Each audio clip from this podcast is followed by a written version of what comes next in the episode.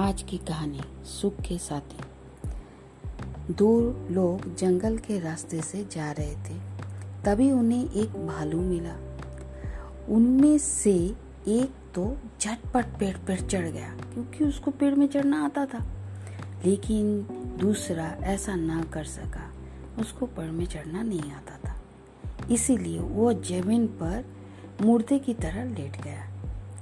कुछ देर बाद भालू उसके पास आई। भालू उसके कान के पास अच्छी तरह से सूंघा सूंघ कर चला गया।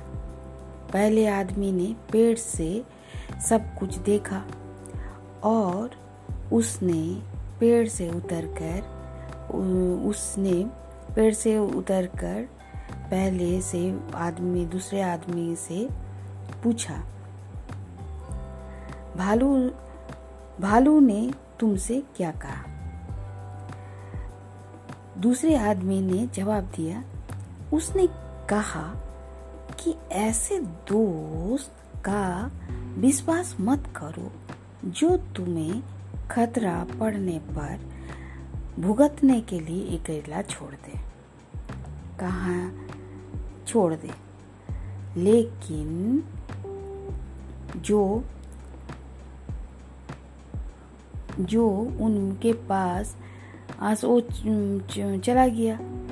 और सच्चे दोस्त कभी भी अपने दोस्त का दुख के टाइम समय छोड़ के नहीं जाता। सच्ची जो, दोस्ती जितनी लेती है, उससे ज़्यादा देती है। और दुख में भी मज़बूत खम्बे के समान टिके रहती है। स्वार्थ की भावना दोस्ती को तोड़ देती है। हल्के फुल्के रिश्ते तो आसानी से बन जाते हैं, लेकिन सच्ची दोस्ती बनने और बनाए रखने में समय और प्रयास की ज़रूरत होती है। दोस्ती जब इम्तिहान की घड़िया से गुजरती है, जो उनके पास हो जाए, वही मज़बूत बनती है। हमें झूठे रिश्तों की पहचान सीखना चाहिए। धन्यवाद।